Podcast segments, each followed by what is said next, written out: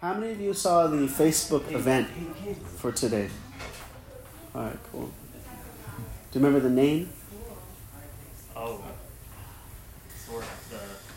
Maybe maybe you know, remember the menu. Got some, we have like a whole um, Filipino, right? Filipino vegetarian vegan dinner. That's been really awesome for, for our authentic visiting cook, Mother Ananda from the Philippines. It was about the arch. That's what- Oh yeah, we, we're having a talk about the the arch villains, wickedly wise villains who have some great knowledge. So it's called Divine Demon Directives. And um, so you guys came to. How'd you learn about the Wednesday night? Um, I saw the little one page thing while I was eating. In the restaurant. Oh, okay, Yeah. cool, cool. And you go to the restaurant often?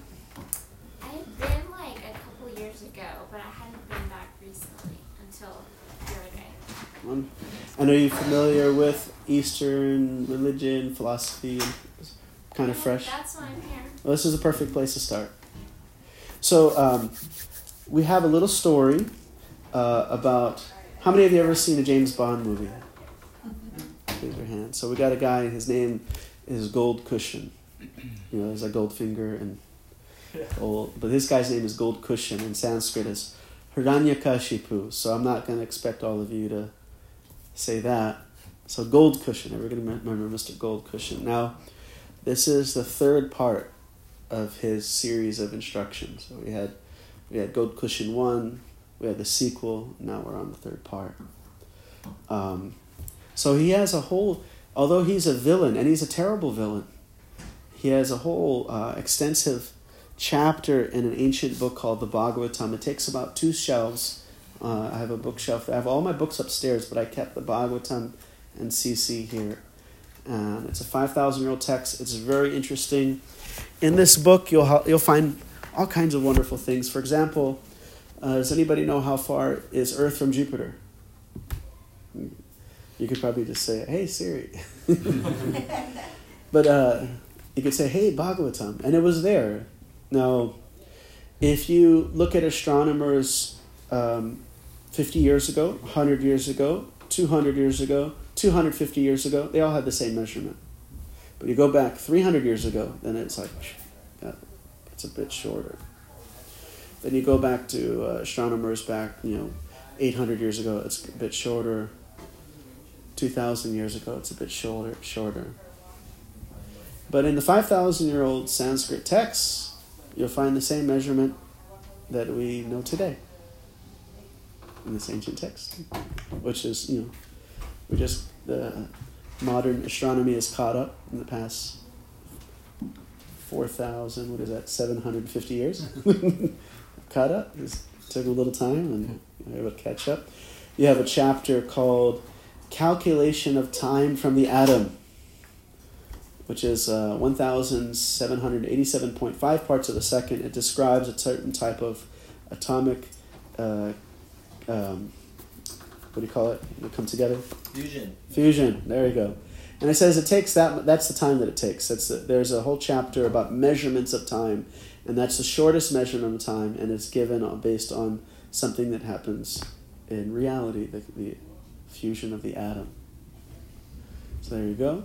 You know, because like, how do you measure time? Like, like, who knows how things go thousands of years ago? If anything different, any if, if the plants are, you know, how do you measure distance and things? Some of those things are a little hard. But atom is kind of probably on atomic level, everything's probably kind of same, same five thousand years ago.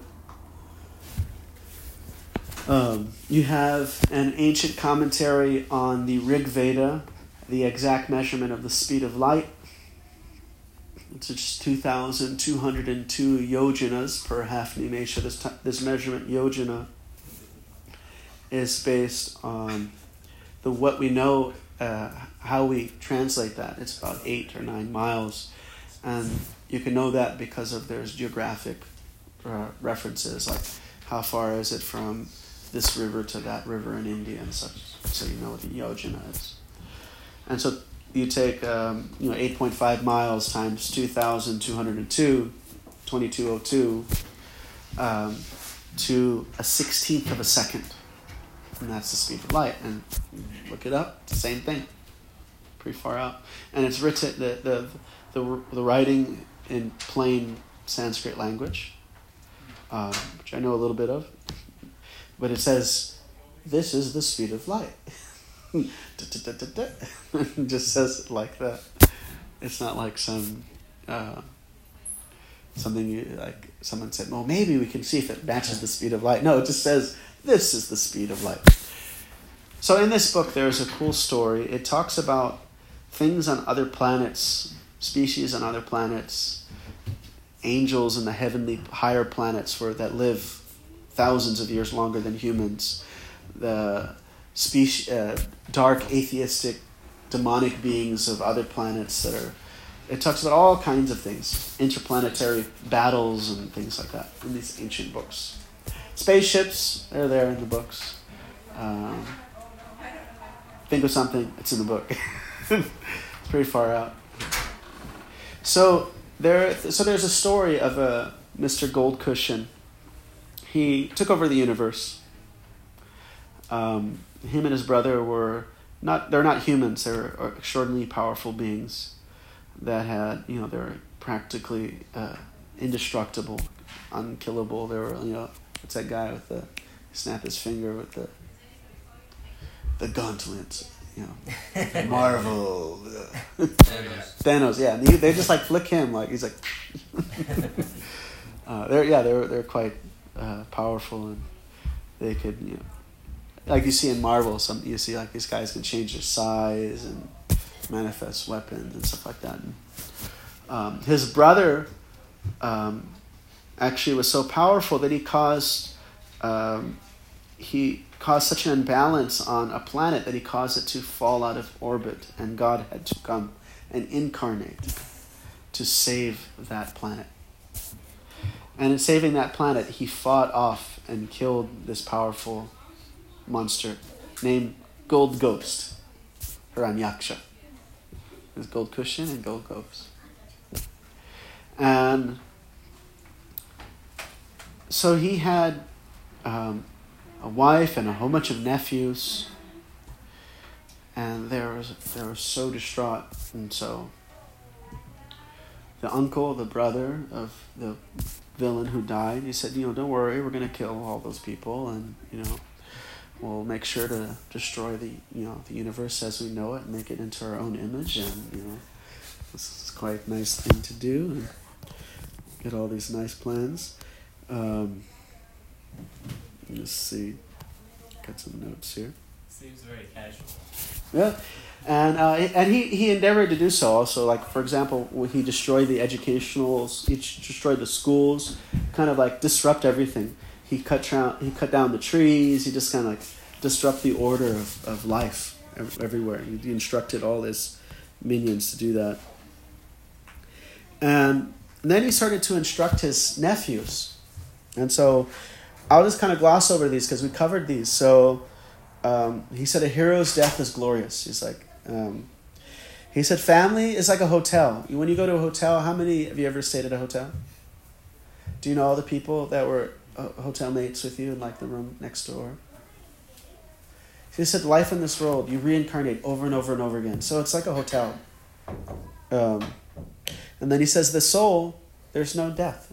So um, actually, this guy, he, he was he was so wise that in order to um uh, become materially powerful, the first thing he sought was immortality because you're a fool if you're not going to solve the biggest problem, which is death.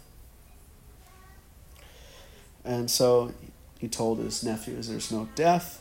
There's this, the the self is eternal. He's just residing in this material body that is always changing." For example, uh, Emily, were you always um, over five feet tall, or were you were, were you any bit like eighteen years ago, smaller, a little smaller? Uh, I yeah, was small when I was a kid. Were you ever like had a body like that big? When I was a baby, Where is it now? grown, grown up. Is it the same body, like the same cells and everything? No, because we're constantly like our cells are dying and regenerating. So when you had your your it's every seven years or ten years, and- so when you have your eighth birthday, did you cry? I don't remember. Like you say, my seven-year-old body is gone. It's died. And the what what we call the death of the body is no different from the constant death of the cells that we're leaving behind. The body we have now is not the body we were born with. The body we were born with is dead. Actually, the body you're in right now is dead. It's simply a machine, and you are what gives it life. The body itself is not alive. You are what gives it life. Uh, here's a question for all of you. Um, is there a battery in this? Yes. Yeah, And how do you know that? because it's working. It shows certain symptoms of life. Maybe he. Is there a battery in this? Is there a battery in this? Okay, so he's, he's old enough to understand these things. But at a certain age, you, you wouldn't understand, isn't it? That, that these symptoms must illustrate something being there, present. You know, at a younger age, you might not have that clarity, that intelligence. So similarly, uh, in America, we used to have slavery. They said black people don't have a soul. I it's retarded. Sorry to say, you know, that's that's unintelligent. Doesn't make any sense. You know, because what is the symptom of the soul? There's consciousness. There's life. They said women don't have. They have half a soul. How does that work? unless you're like, unless you're paralyzed on one side, maybe you could come up with that argument. But it doesn't really work. It doesn't make any sense. And they said "Ah," now they still say animals don't have a soul. doesn't make any sense. But it just means people don't know what they're talking about. They don't know what consciousness is or what the self is. Or if they're talking about religious things and soul, they just don't know what it is. They just have no information. Which is unfortunate because it's where start that's like your that's the one plus one. You can't do all the calculus and all that stuff if you don't understand some the basic things. So interesting about thing about Asia is like you go to the uh, the taxi driver and everybody knows that there's a difference between the consciousness, the self, and the body. They have everybody has some awareness, so it's a more rich in spiritual knowledge and information. Where we're a little bit handicapped, we can't we can't run into philosophical problems. We're in the West, we may be religious and sentimental, but we're not as philosophical. We don't have it's not so intellectual. So he's continuing on. He, sa- he says so. Uh, they, he says, like if you see, um, what does he say? I'm trying to remember. I just have a short notes. If you see a tree on the banks, uh, reflected on a river, it looks like it's moving. Or the moon, the moon is you know, rev, you know, kind of relatively quite stationary, but in the reflection of the water, it appears to be moving. So the soul appears to be affected by all the things in this world, but he's actually eternal. He's not subject to death, disease, depression, all kinds of you know ups and downs of this world. Um, um, so he says we think this person is our family, and that one's not. He's an outsider. And then he tells a story about a boy. He tells a story about a king uh, who had not just one wife, he had three wives. Not advisable. Uh, and he was uh, had dead on the battlefield in this heroic position. And they were just crying and screaming and crying and screaming. All the family and the wives were there. And he had a like that. His head was cut off. And he's like this kind of uh, you know battle position, but it was like worthless. Like his prowess was what? It's like your yoga. Did it save you from death? Like your your vitamins? No, it doesn't actually stop the whole thing. You know, it might prolong a little bit. So it's um, there is the angel or the demigod of death. Anybody know his name? Yamarash. Yama, Yamaraj. Yeah. So Yama, it means like in yoga we have the yamas and niyamas. The the regulator. So everybody becomes regulated, becomes controlled by this thing called death. Um, so death, feeling compassion upon those ladies, incarnated as a child and appeared on the battle uh, and started speaking to these these ladies and saying, you know, look at me. I, um, okay, so what does he say? Um, so they're all crying and crying. And so the kid just kind of just slam. He starts speaking in such a powerful philosophical way that everybody becomes memorized, mesmerized because here's a child speaking great, uh, profound philosophy. So that just captures their attention. That's why he appeared as a child because he thought, okay, this is just going to get their attention right away. Um,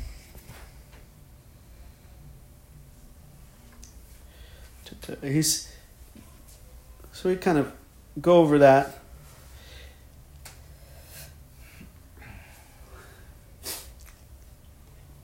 So he tells some instructions. We already kind of covered some of that already, so we'll just continue on.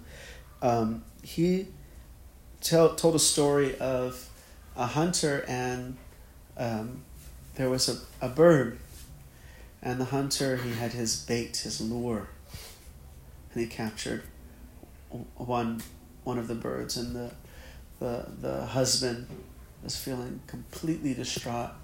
How will i live without her? How will i take care of the children? And he was he was so much distraught that the hunter he placed his arrow and he sadly killed the husband as well. And the instruction was it it goes back to an ancient book called the Mahabharata. There's a famous verse, Ahani Hani, Yamalayam. Ahani Bhani Bhutani Gachantiha Yamalayam. So, what is the most shocking thing in this world? Usually people say the word, what's the most amazing thing or wonderful thing? But that's kind of the old English. It means what is really, what is really shocking? What's, what is uh, kind of mind blowing? And um, this this trivia question was given to a great king, and he answered. He said, "The most shocking thing is that everyone sees that my grandfather, great great grandfather, great great great grandfather, great great great grandfather, all are flying into the jaws of death, but nobody thinks that's me. You know, uh, oh that poor fool, but nobody like calculates like." Like if you're going to um, go somewhere, don't you want to have some preparation? Actually, things are fearful if they're unknown. If they're, they're known, they're not fearful. Like, for example, there was a Swami, he went to India. He was not a Swami, he was a young Jewish boy from Chicago who hitchhiked to India. Well, you know, it was like, what do they call it? There was a, I saw it on the internet, they, they had a name for that route, the hippie trail or something. It's part of the Silk Road, man. Yeah. So they go. They go. They went through these quite. It was a quite dangerous trek through it, and it, was a lot of um, um, problems happening. There's plagues going on and strife in different countries, and they would just so many people were seeking uh, spiritual knowledge very intently, and so he found himself making his way to India. So one day he was sitting and he was practicing his meditation there, and he heard this he saw, I heard this like, uh, these really heavy footsteps, and he kind of opened his eyes, and he saw this guy. He was like a weightlifter, and he had a big bag of groceries. He, um, he was a European guy, and he was in, he was in India, and he had a whole thing of fruits and veggies and whatever. And he was he was quite you know just this guy doesn't do exercise. This guy definitely lifts weights. He's quite muscular. And so, what happens in India, if you walk around like that, you get mugged by monkeys. Yeah, you get, Oh, yeah. yeah, you get mugged by monkeys. Uh, it's happened to me. It's happened to anybody who goes to Vrindavan. Um, and so he got he he was surrounded by all these monkeys, and they're just they're just coming up right, and they have like a master the art of intimidation, like in face, and like they're they're. I mean, once they get like once they're like teens, like once they're not they're when they're babies, kind of they're this combination of cute, ugly, um, and they're like ooh, they go ooh, and but once they get a little older, they're they're. I remember one was right by my, my first time I was there was twenty one years old. One was right like right there, uh, cl- that close to my leg, and he was small. He was he was just outside of his like, kind of just starting his youthhood, and I just kind of like leaned forward like. And he's like, whoa, whoa. He started doing that. Whoa, wait, wait, wait. I don't want to get bit. no, no, not me.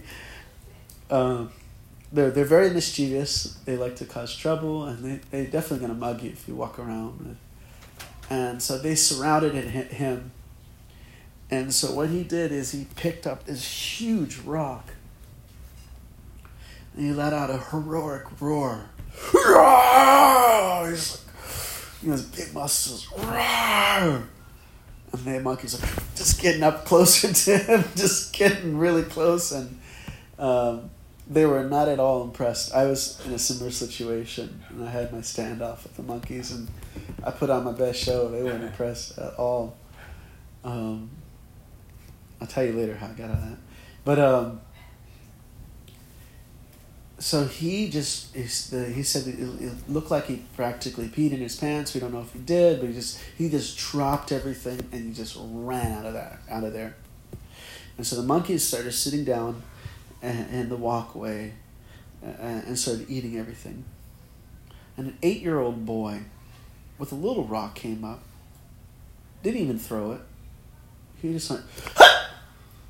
He just hauled it up in the air and just like that, and all the monkeys just scattered. And they were, sat in the tree, and the eight-year-old boy sat there while the monkeys were watching and started eating the food. So this European guy, he had no experience of what is this death stuff. So it was quite fearful. Or no, sorry, I'm, you already get the answer.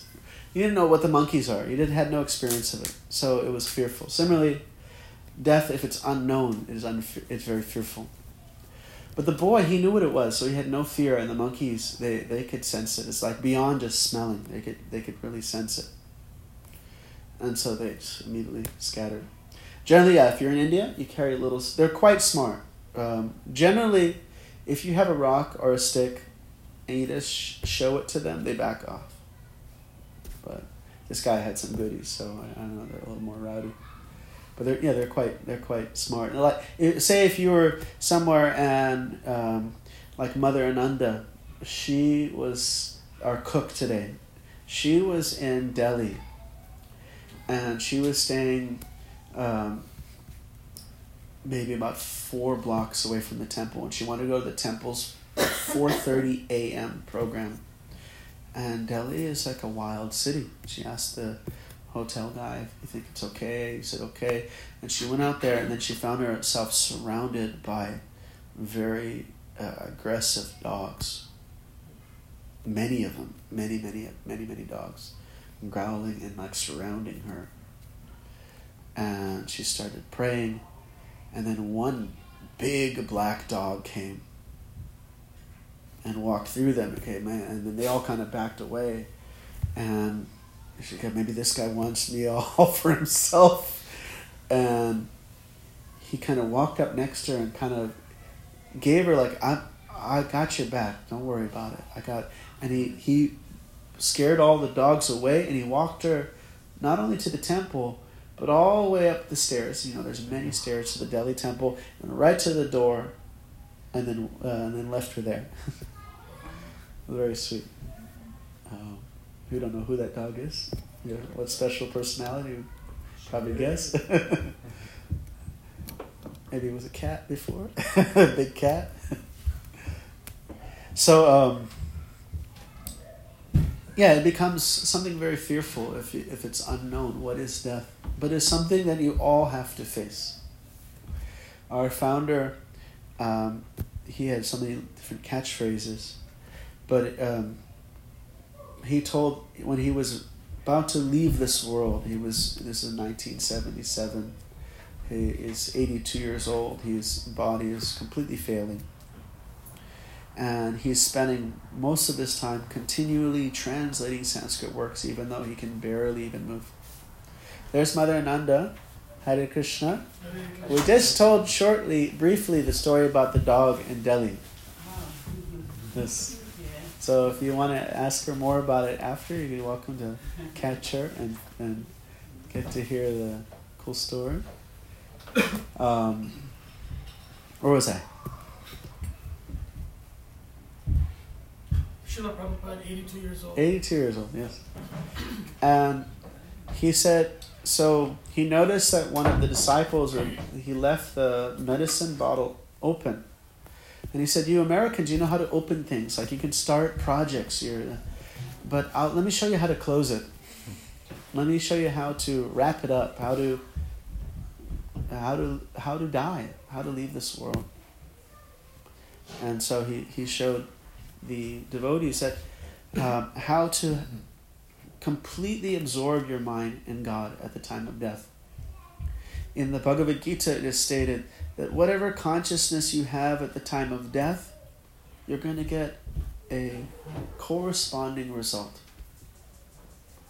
So if your uh, consciousness is absorbed in this world, then you return back to this world in various, uh, not just human form of life, various species of life. If you think like a dog, now what can a human do that an animal cannot? That's a qu- trivia question for you.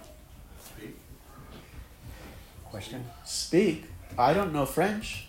Doesn't mean they can't speak. Drive a car? Were we they're on four legs and we're on four wheels? It's not much to it. Fly? Fly? Yeah. Question. Ask questions about kind of question its own uh, activities. Really like, wait a minute, is it is this the best thing to do? That's not really the the intelligence that is available in a dog body is not really a facility for that. Who am I? What am I? What is the purpose of life? If we don't know what they speak, how do we know they're not questioning? You could observe what what what is what is the what, uh, is it. Um, I definitely you could find an animal doing you know find himself foolishly fall into some trap. There's a, there's a it shows like the level of intelligence or problem solving. Um, but is there more than just eating, sleeping, mating, and defending? Now we might not know that because we are also in just dog consciousness. We think that that uh, just getting comforts a home, uh, something, somebody to mate with, and um, some food. That that's the purpose of life. Um, and the Eastern philosophy says actually that's this that's not at all the purpose of life. There's there's um, it's foolish because it's all temporary and by nature because you are eternal you're seeking something more and that facility to find that to seek that is only available in human life so if a human life is wasted just to chase after the temporary then it's it's like a considered the uh, um, you're getting you're getting a valuable gift and you're using it for a um, like for example have you seen the mac um, pro like the kind of round cylinder? You get it for like three thousand dollars with all the things. So you can use it to hammer nails on the wall you get the new ipad just like bang bang bang. But that's like yeah it's human life. You could use it for all kinds of things but it's it, it could do so much more. You could find substantial deep satisfaction that is unaffected by the ups and downs of this world. So much so that a person of that degree of, of the highest degree of spiritual attainment you can nail him to a cross. They would say cry not for me cry for yourself as jesus was being taken he said don't cry for me cry for yourself i'm fine you know, if if Bill Gates' company's car gets a scratch, is he is he weeping all all day all night?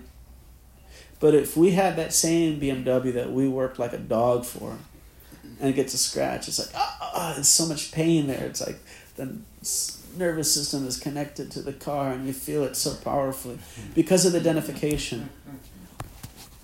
So that actually yeah, leads to now there's a whole nother story of of a it's a it's I, there's so many details so we're going to skip all the details but there is there is another villain he's said to be a villain but he was actually a saint in his past life and he has retained all his saintly wisdom but he actually appeared like a, in a kind of a dragon form. Dragons. Yeah. his name is Vritrasura. And so this is what he has to say. Sattvam Rajas Tama iti Prakater Natmano Guna Tatra Shakshinam Atmanam Yo Veda Na Sanabhadyate. So actually this is quite simple Sanskrit. Sattvam. These are the three gunas, the three kind of uh, uh, flavors of existence that are there behind everything. You got just like if you get really close to the TV, what do you see? What colors? RGB schools. Yeah, the red, Red, yellow, blue. yellow, red, yellow, blue, or, uh, or that's the primary colors. And then TV, they don't have the uh, they don't have the yellow the TV. They- is mixed with the, yeah. With the blue. Yeah, the green. Yeah. Somehow they make it. They say it's not real yellow when you see on the TV, but your brain makes it makes you think you see yellow. Somehow I don't, I don't know what that means. That's But, where the light comes from to the TV screen. oh, It's an illumination, so they use the yellow color. ah, okay. Yeah. It's like those old TVs they have. So the three you make what? You make nine colors. Nine colors. You make eighty-one. Eighty-one is like so many possibilities. So um, there's three different kind of variations of. And Krishna describes there are many varieties of material energies, but another way to, there's many ways to look at the world. So one way to look at the world is the three uh, kind of sattva is illumination, clarity. Rajas is activity, desire, longing, uh, or uh, hankering, and tamas is uh, darkness, um, ignorance, madness. Uh, so, early morning, which one is that? Those who already know can't answer. But early morning, what is what kind of what is the flavor of the early morning? Madness, darkness. Early morning? Or, well, for me it is. I get up at four o'clock. It's pretty dark and it's pretty maddening. I say it's peaceful. Well, depends on your how you If look at it. if you're like two in the morning, then it's like that. Like how much crime is happening at at five a.m., four a.m. I don't know. All of, it's like the madness part is like 11, 12. That's when people do really stupid things. All those people eventually knock out, and then the and the saintly people would get up like in all these cultures around the world. They get up really early because of the the mind is less busy, and best to do meditation, prayer, or just even schoolwork. Just get brain is very clear at that time. Midday, it's the passion. Yeah. So your house is on 34th Street in Manhattan. Which one is that? That's probably Roger. Rajas. Very busy. Hankering. I'm gonna I'm gonna build my emperor empire and conquer the world. I'm gonna build my whole. Uh, your house is a sub level um, brothel. Tamas. Tamas, and your house is got a window view of the country. So, So, Krishna says, or not this, the dragon dude says, dragon dude, dragon dude. One who knows that the three qualities, sattva, rajas, and tamas, goodness, passion, ignorance, are not qualities of the soul, but qualities of material nature, and who knows that the soul is pure and is simply an observer of actions and reactions of these qualities should be understood by as a liberated person. He's a he is a liberated person. He is not bound by these qualities. So this is kind of um, uh, one of the most of us who grew up in America, and one of the kind of Judeo philosophy is you are bad. you're sinful by nature. Like, um, why did the child die? Suffering. He didn't do anything, but he is inherently sinful. Uh, so, if that, if you ever had a problem with that, there's something refreshing. You are not. You are not the body, and you are not even the conditionings of the mind and the body. You are something that's underneath all that. For example, we got nice bulbs here. If we painted them like blue, yellow, green, or all the colors, uh, how would that pure white light, how much of that would come through? Just the spectrum of, you know. So if you put one coat of one color, then it's a, it's one it's one limitation. So, for example, someone is situated in the sattva nature. They they're they're very peaceful. They're very kind. They're very uh, mindful in what they do. They're they're not very they're not harsh in their dealings. They stay away from uh, things that hurt others, hurt animals. They they're just uh, they live in a so that's like one paint over the covering. It's a little easier to to to see the light. There. You put another paint, rajas, it's more entangling ignorance. Like if you're if you are suffering as a meth junkie, you find it's very hard to express your independent freedom. You're being pushed by desires. It's really hard. The, the person who is doing meditation and clarity and is being kind and he, he will probably have more a degree of being less being uh, being more independent and carrying out his own desire, not just being uh, dictated by the desires of the external body and mind. So if you scratch all that paint off, the real light of the soul comes through. So the idea is we are not this body, we are the soul within the body. Any questions? All makes sense? Perfect sense? Uh, just a quick question about how the um, the goodness can be binding. Like how can that? Well, it says sattva conditions the self for a, to a sense of happiness. But the question is, is that a, isn't that a good thing? To Sense of have? happiness and you know. So I've got my organic garden, and I've got my house by the sea, and my color TV. so what do I need God for? I got everything. It's like you know, I, I I learned how to be you know not be affected by all the things that go on on Facebook. I just deleted the app. I'm just you know studying, reading stuff every day, and I teach. And so there's a the sattva conditions a living entity for a sense of happiness. Uh, passion conditions a sense the, the living entity a sense of desire, unfulfilled desires, and tamas conditions a living entity. Uh, what is tamas? Uh, lamentation, illusion, whining. So, like, if we want to go to Chicago, we could like lay on the couch and go, oh, we could whine about it. Probably nothing will happen.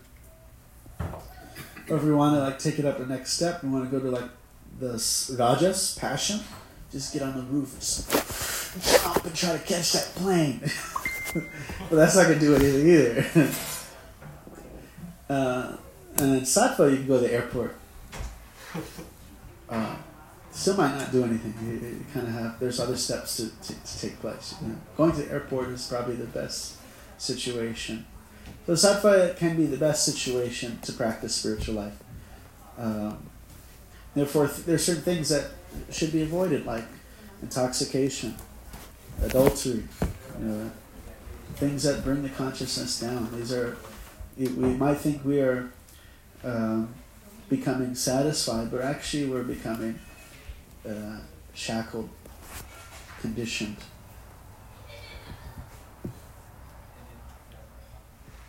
Some more. Let's hear some reflections, things. Uh, um, what's the takeaway? So I did have a question. The word desire is used a lot, Mm. but you mentioned that fulfilling your own desire versus the desires of the body. Mm. So how is there So the, the soul desire the uh, the the word for desire is kama, but there is a spiritual. The opposite of it is prema. Prema means love. So the soul's original desire, love, when transplanted into the material situation, manifests as lust, desire. Lust doesn't mean just like sensual; it just means Right. desire. Like a lack. I, I want this, I want this, and I want this at whatever ex- at whoever's expense. Like, uh, like to to lust for someone means you just want to get something from them. To love someone, you want to give something to them. It's not a, you're not trying to get anything out of it. Like a, a greatest manifestation of of love you find in the in material sphere is the the love the mother has for a child. That she, the child, never is required to do anything to get that love. The mother just cares and loves regardless. So that love is it's not satisfied in temporary connections. It really it re- really needs to go to the root. Um, it's like if you have a plant, if you rub the water on the leaves, it doesn't really do much. But if you get it on the root, then it gets distributed all, everywhere. So the soul has to connect to God. It has to love God. Otherwise, its propensity to love will remain unfulfilled. I, um, since we're talking about that, being raised Catholic, we're taught that the goal is to go to heaven. Can you just explain how heaven works and how there's something beyond heaven? Okay. Well, heaven heaven can refer to the spiritual world, but the word heaven, the English word heaven, how it's used in the Vedic sense, is it is understood that there are planets superior to Earth in the material sphere. And when you ask what is the motivation for people to go to heaven, it's usually to enjoy. And yeah, you can go to higher planets in this material universe, higher in the sense of the facilities that it has, longer lifespan, greater bodies for su- su- suitable for material enjoyment. And you can get there by good karma, good action, and some affection for God. But you, if someone wants to go to heaven to enjoy, they're not going to the kingdom of God because the people who go to the kingdom of God are for those. It's reserved for those who just want have want to love the Lord. They don't want anything. It's not a conditional relationship. It's not business or anything like that. Is there, a- is there a perpetual, at death, is there a perpetual separation from Krishna? Or do we merge? We- we are actually- We It's clearly we- not now. Yeah, we perceive ourselves. Uh, he facilitates the perception of separation, but we're never separated. We're just like, uh, you know, you, you, you could just fall asleep here and you could perceive that, oh, I'm here and there's a tiger and it's very frightful and I'm in this whole situation. And one thing you can do is you can make plans of how you're going to deal with the tiger and uh, Another thing to do is that you just wake up and the tiger's gone. There's no tiger. Um, but you would be right here in our presence, but your perception would, you know, that you're not here. So it's like a dream. You're, you're perceiving yourself not to be in that reality. When you can't, it's it's a, it's a uh, swapna. There's the word yes. Swapna is a dream. That's often used as a swapna. Swapna bodhasya. It's often used to describe our situation here. Uh, everybody heard of, you know the movie The Matrix. That's nice. Every, Which is that was like a refreshing. For which you, Yeah. were familiar with, in Dante's. Yeah, so people, a lot of people, they, they, they, it was kind of profound for them because they feel like, yeah, this is not the only reality. There, uh, uh, the, and all these, like what he said, the family is like a hotel. all these situations that we've we've had that over and over again. These families, and you know, we've had many many lifetimes, and we think right now all everything that's happening, uh, my raise, and all, we calculating all these things to be very very important. But it's just like a dream. One, one question how explain how in reincarnation how we do we not remember all the many past lives? It, it is a, sometimes in a rare situation that certain living entities um, are allowed to remember their past life. Um, but most of the time it would be kind of like kind of traumatic. It's like you're given a fresh start. But you know, there's like a UNT is a school up in Denton. There's a professor there who's studying well over three thousand cases where individuals had remembered specific information that verifies that they that they should not have accessed that information. There, there's uh, some other universities that do these kind of kind of paranormal studies, but I would say the dream analogy extends to that too. At birth, I have a very clear memory of being present when I was very, very young, like, Hmm. like three or four. It's very clear, and I remember being cognizant, cog, cognizant, you know, and from a very young age. But when you, I don't remember what I dreamt about last night. Yeah. I just have a vague recollection of something, but I couldn't tell you. And rarely, if I sleep well, I almost can't tell you I mean, at uh, all. like But I someone know may happened. someone may say, well, um, doesn't that prove you weren't reincarnated? But you, like, you can't remember when you're born. You can't. You generally, you're not going to remember the first birthday, but definitely happened. Yeah. I mean, even if you didn't have a party, you just- you definitely had a, a day that was a year after you were born. um, Yeah, I mean, the, the, the thing that fascinated me about Vedanta and the Gita was how it's consistent with science in the sense that science really teaches us that the material world is not permanent. I mean, that is what science Hmm. teaches you as you learn quantum mechanics and delve into it more deeply. well, the the energy is permanent, but the state of it is always in change. Right, and, and that can be explained through our perception and difference, and there are deep issues that science itself doesn't really answer, but at least addresses. That the only religion that addressed that was, was the, was the Gita, I mean, and, you know, and things related to the Gita, I mean, really, it's the only thing in the world. God knows I spent a lot of time Yeah. reading a lot of different religions. I mean, it's the only thing that was direct. You know, this is a way, and it's consistent with what I learned in science. I don't feel like I have to go throw all that away. And I explain that to people. You know, they get it and they don't get it. It's kind of like what Buddhism says about if you want to eliminate suffering, eliminate desire. I mean, that's the logical consequence when you think Yeah. about it. It's not, they just don't Now- want to eliminate the desire. Now, the Vedanta uh, approach to desire is not to eliminate it because it's actually an expression of the right. existence of the self. So, uh, so the analogy of eliminating desire is that if you have a house and the roof is leaking, one way to get rid of the problem of the roof leaking is you just blow up the house, and you don't have a house that's leaking with a roof. You, know, you just get rid of your desire. There's no you speak make it shunya zero nothing. Nothing's got no problems. But then Ch- Shankaracharya came after the Buddha. Now Buddha was actually described. He's there. There are statues of the Buddha before he appeared in India. He's known as the ninth avatar of Vishnu in literature, two thousand six hundred years before he was on the planet. And there's actually you know, uh, you know, there's an archaeological dig in Gujarat that has the the ten avatar, ten famous avatars of Vishnu, and it's got Buddha there. Uh. Yeah, well, But- but, from a logical point of view, it makes sense. Yeah. sense that you're the duality of Well, uh, the cause of suffering is Right. I mean, it is just makes desire. sense. I mean, it's- Uh, the material world, no, first noble truth of Buddhism, for the material world's full of suffering. Uh, that that someone should um, be aware of. They should they have, should have some clarity. Sometimes, uh, if we have too much motive goodness, who asked that question?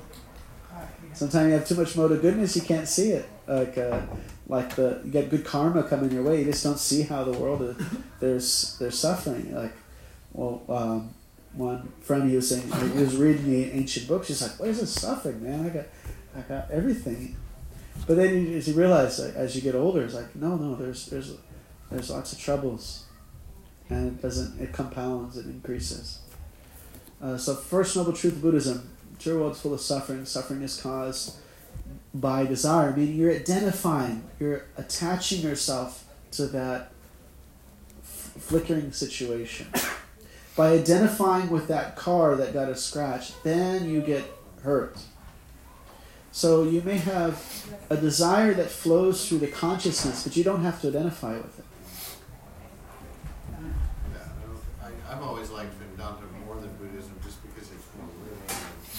So the, the, the, the, the, the third, the counter of the stopping suffering and stopping desire is not stopping suffering is by purifying the desire from lust to love to scratching off that paint and let the original desire of the soul come through. Like we gave an analogy of a light bulb with layers of paint on it. Start removing that paint and the true expression of the self starts to come through. It's what's the Sanskrit verse? Andulika? Cleaning the mirror of the heart. Oh. Chito darpana marjanam Bhavada vagniravapanam Sheda kaiva vachanjita Vitaranam vidya vadu jivanam. Anandam bhuri vardhanam Pratiparnam pranamitam swadanam Sarvatmanasapanam param. Vijayate Shri Krishna Sankirtanam. So this chanting, this meditation that we're doing, is meant to clean the heart. So the heart is like a mirror. It's darpana. Now, if you go to an old dirty mirror like some in the attic, you- won't be able to see yourself. But if it is clean, then you can see yourself clearly. Or if you're if you're in a in a cave and you you can't really see what's going on, but as soon as there's some light, then you see yourself, you see others, you see everything clearly. So when there's spiritual knowledge or illumination, you start to see, oh, there's no friend and enemy. There's my party and that party, my the you know Republican. Dem- There's none of that. There's spirit soul. There's no like, you know, the good guy. There's just a spirit soul, and there's the root of all, the supreme spirit soul.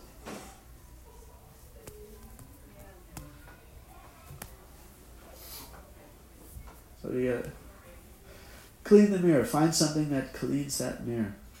So, what you got a takeaway? Anybody got? a ta- What what's your doggy basket? No, um, for me, it's always been in the process of cleaning. I'm always like, so it's not so much just like you start the cleaning process and then it's clean. First, all the dirt has to come up, and so for me, that's always like the hardest process.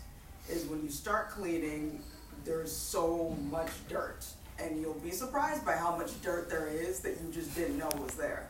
Like wow why do i have so much anger? Why do i have so much like like procrastination? Why do i have so much just just dirt? There's just lots of just dirt there. And dealing and like not to be discouraged by the dirt that you that comes up when you start cleaning your mind and cleaning cleaning the mirror nice. you can better see yourself if you just keep cleaning. So for me, it's always just been like I'll start cleaning and I'm just like, oh my god, I can see everything that's wrong with me here. And then, but just not not giving up with that. Just being like, yes, there's lots of issues, there's lots of suffering, there's lots of problems, but just keep cleaning. Just keep cleaning, and eventually, you'll be able to see the world for what it is clearly. Yeah, that's when the room looks the messiest. Yeah.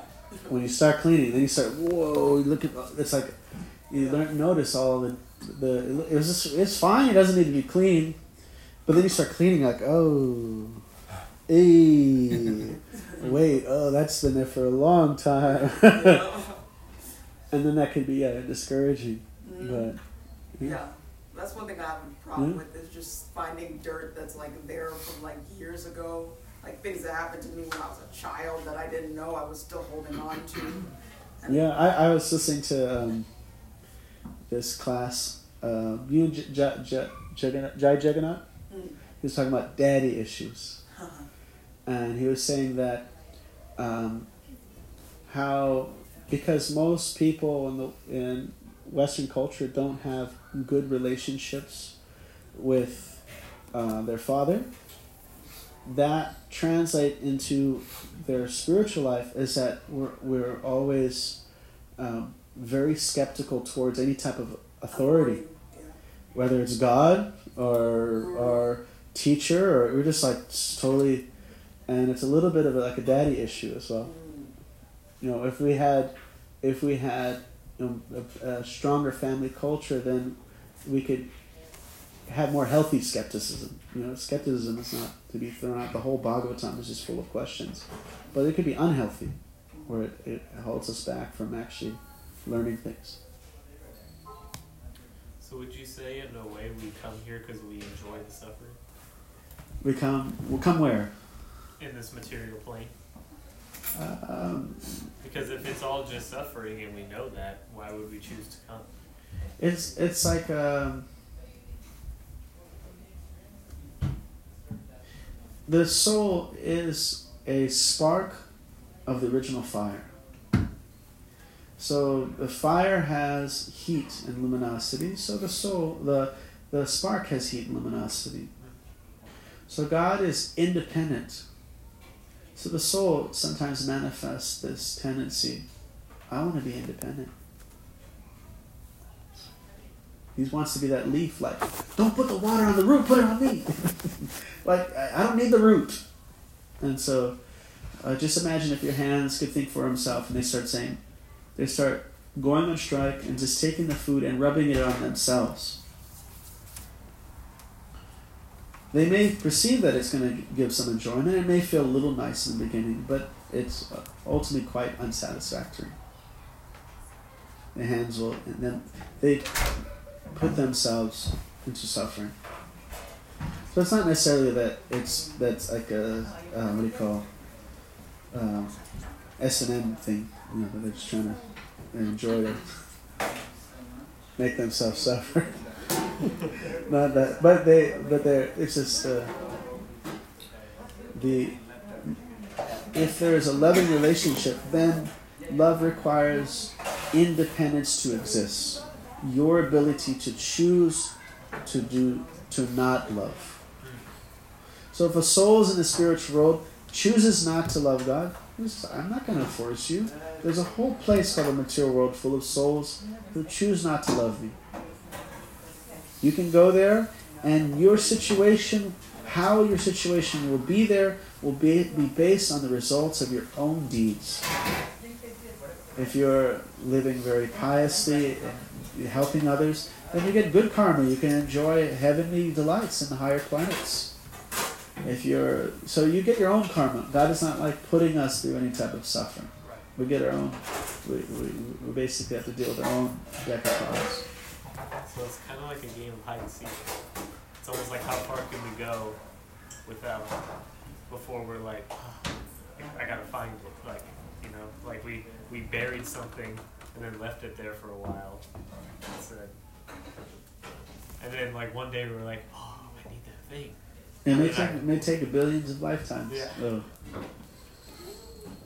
so if we notice something now that that money is not making us happy, uh, even temporary relationships with a hopeful future not making us happy, uh, all the whatever way we can try to uh, get our life in a particular order is not it doesn't seem there's something in your heart that says no there's something much more than this.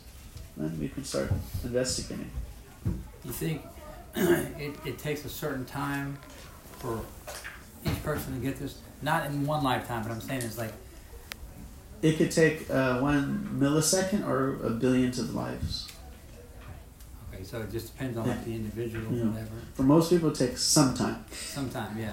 Yeah. I mean, because everybody everybody spends some time in in any lifetime walking around thinking that I'm it. This is all about me, you know. And we, then- we generally do that for billions of lifetimes yeah, and then uh, sometimes we get a and then we, can, we come across spiritual knowledge that's usually from it's coming. Some some by the the compassion of some saintly person makes that knowledge available. Not just religious knowledge, so that religious knowledge may lead just to the idea of betterment of material facilities. You know, be a good person because you're going to get a good thing. It's You all know- about your own. I had this dream about Srila Prab- Srila Prab- Prabhupada. It was it took place like in the '60s or early '70s, somewhere. His furniture looked like that. I came to his apartment. I had a bucket uh, with a mop bucket and a, and a broom and a vacuum cleaner. I said, "Can I clean your apartment?" And he said, "No, but come in and have some sweet cake and tea." okay. He said, "Come back Sunday." Okay. I said, "Okay." So I came back the next Sunday, and I said, "Can I clean your apartment?" And he said, "No." Come in and have some sweet cake and tea. And this went on a whole bunch of times. And then finally one Sunday, I said, "Can I, you know, clean your apartment?" He said, "No, come in and sit down." He said, "What have you learned coming here all these times, you know, to try to clean my apartment?" And I thought about it for a second, and I thought, "Well, I came over here because I wanted to clean your apartment and I wanted to help you, but you didn't want my help." He said, "No, I was showing you that sometimes." The action of actually doing something is not as important as the desire to do it. Mm, And then I woke up, and it was such a vivid dream, and I I had never really- I never heard heard his voice or anything like that. And then after that, I went and looked on a YouTube video, and it was his exact same voice. Wow. You know, that's and- powerful. That, that that sounds like authentic spiritual knowledge. There, that sounds really good. Yeah, uh, there's a ver- there's a word for it. It's called laulyam. Means a spiritual greed.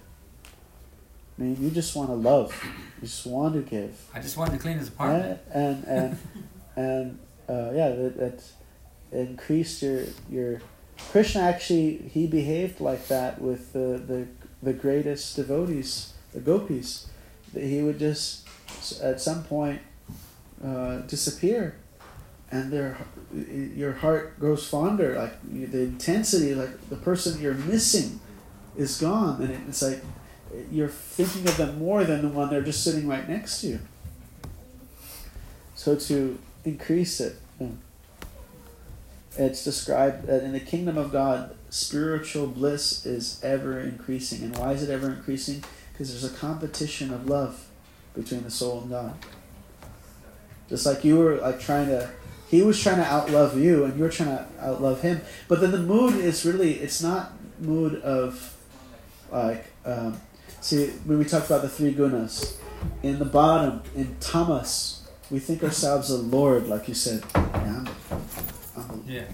in in rajas we think ourselves the enjoyer like yeah I, I really got it all figured out. I, I know how to enjoy. And in goodness we think ourselves the savior you know. Yeah oh, y'all got to listen to me I'm, I'm your savior. But in sattva, in the spiritual la, la, uh, Shuddha sattva, then we are the servant. Because love is that mood of, it's a verb, it's a service mood.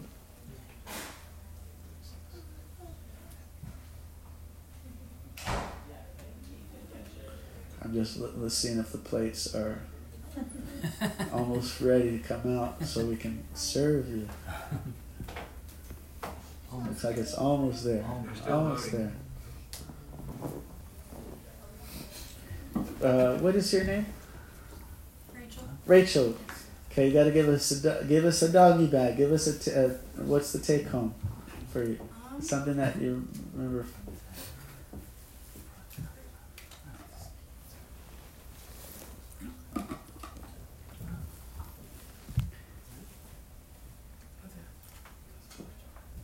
I don't know that I really have words. No, it's It's no, it's it's a- it's a- There's, nothing. It's just information. thank you. It's just a good practice. Like It's we resonance. pra- practice uh, when we somehow when we say it, then it sometimes solidifies. But yeah, you didn't know you're going to be called out. Oh no, I kind of anticipated it. And Oh, you like, got- I don't have anything to say. All right. How was your buddy there? You got a doggy bag? Uh, it's just resounding with everything I've been studying. Yeah. recently. Oh, wonderful. Thank you. It's a confirmation. Hey, Hare Krishna, welcome back. Bye. It possible that, that, I mean, this is something that I've learned a lot through my son and that.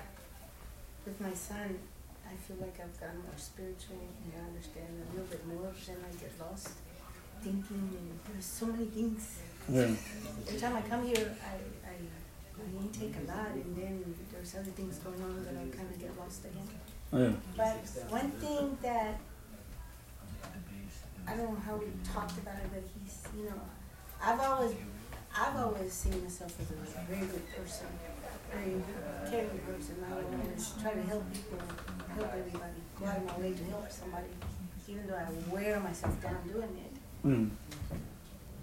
I guess what I'm trying to say, the good karma and the bad karma, uh, I love to put out good karma all the time. Because I kind of think I've learned through him that when you put out bad karma, if you put out good karma, it comes back to you. And I believe that even as a Catholic, what you give, you get three times back in return. So if you're mean, somehow you're going to uh, experience that yourself. If you put somebody through pain, you're gonna feel it somehow. And I guess like reincarnation, Yeah. is it possible? And what I don't understand, because of the type of person I am, if I went through so much in my life, a lot of hurt sometimes, is I can't understand that at one time I might have been that mean to somebody, that now I went through that. Yeah. But now you're you have you can empathize with others. Meaning, like if someone is if someone is poor, uh, then they they know they know how another person who is poor feels. Someone who's never been poor, and then they see somebody suffering, they're like, ah, they don't care. But someone who's felt that, they know how they, they can empathize, they can help others. Um, now, regarding action, there is a third level. There's karma, which is which um, in the three levels. Karma means things that bring good results, and there's vikarma, things that bring bad results. But there's another one. It's akarma. Karma, Karma, vikarma, akarma. Akarma is when that action is in line and dedicated to God. That it's actually it's not on a material platform anymore. So, for example, if I uh, cook, if I cook meat, then the animal dies, so it's caused them suffering. That'd be vikarma. If vegetarian, then or, and I give some food to people could be ak- uh, it could be karma, meaning good result. But if I take food and I offer that that that clean, wholesome food and offer to God, then it's actually no longer even any material thing. It is only akarma, spiritualized, fully sanctified. So it's not that we just stop bad actions and do good actions, but we learn how to add the divine in whatever we're doing. Uh, the, that intention of pleasing God. Like if, say you are um, a mathematician, or a math guy there. So that is actually a shunya, a zero. Or if you're a tap dancer, that's another zero. Um, say you know how to play the spoons, that's another zero. Um, say you can say the um, Star Spangled Banner backwards, that's another zero. Uh, say you can shoot arrows with your toes while standing on your hand, that's another zero. But if you add that spiritual element, it's like uh, the one in front of those zeros. They actually then they becomes valuable, then becomes potent. Otherwise, if it's just karma, then you're just born again in this material world, and you get the good karma of having like maybe a beautiful body, or maybe your family has got money, or maybe you got talent, but you're stuck in the material world. But if you do it for the Lord, then it becomes spiritualized. It becomes karma. It's like it's not those actions are not binding you to get results again and again and again and again. It's not future bondage. Two minutes. Any any other reflections? We got two minutes left. Uh, ready to go. Yes. Where's the restroom? Restrooms upstairs.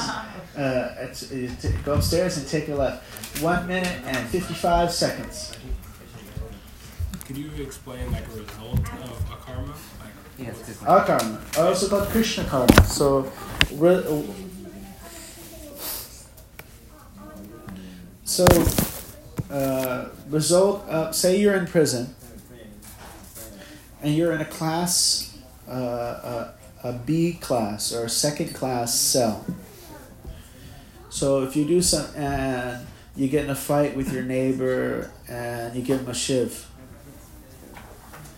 then they're putting you in um, solitary. So you go down to like a kind of lower situation. Um, and so that's vikarma.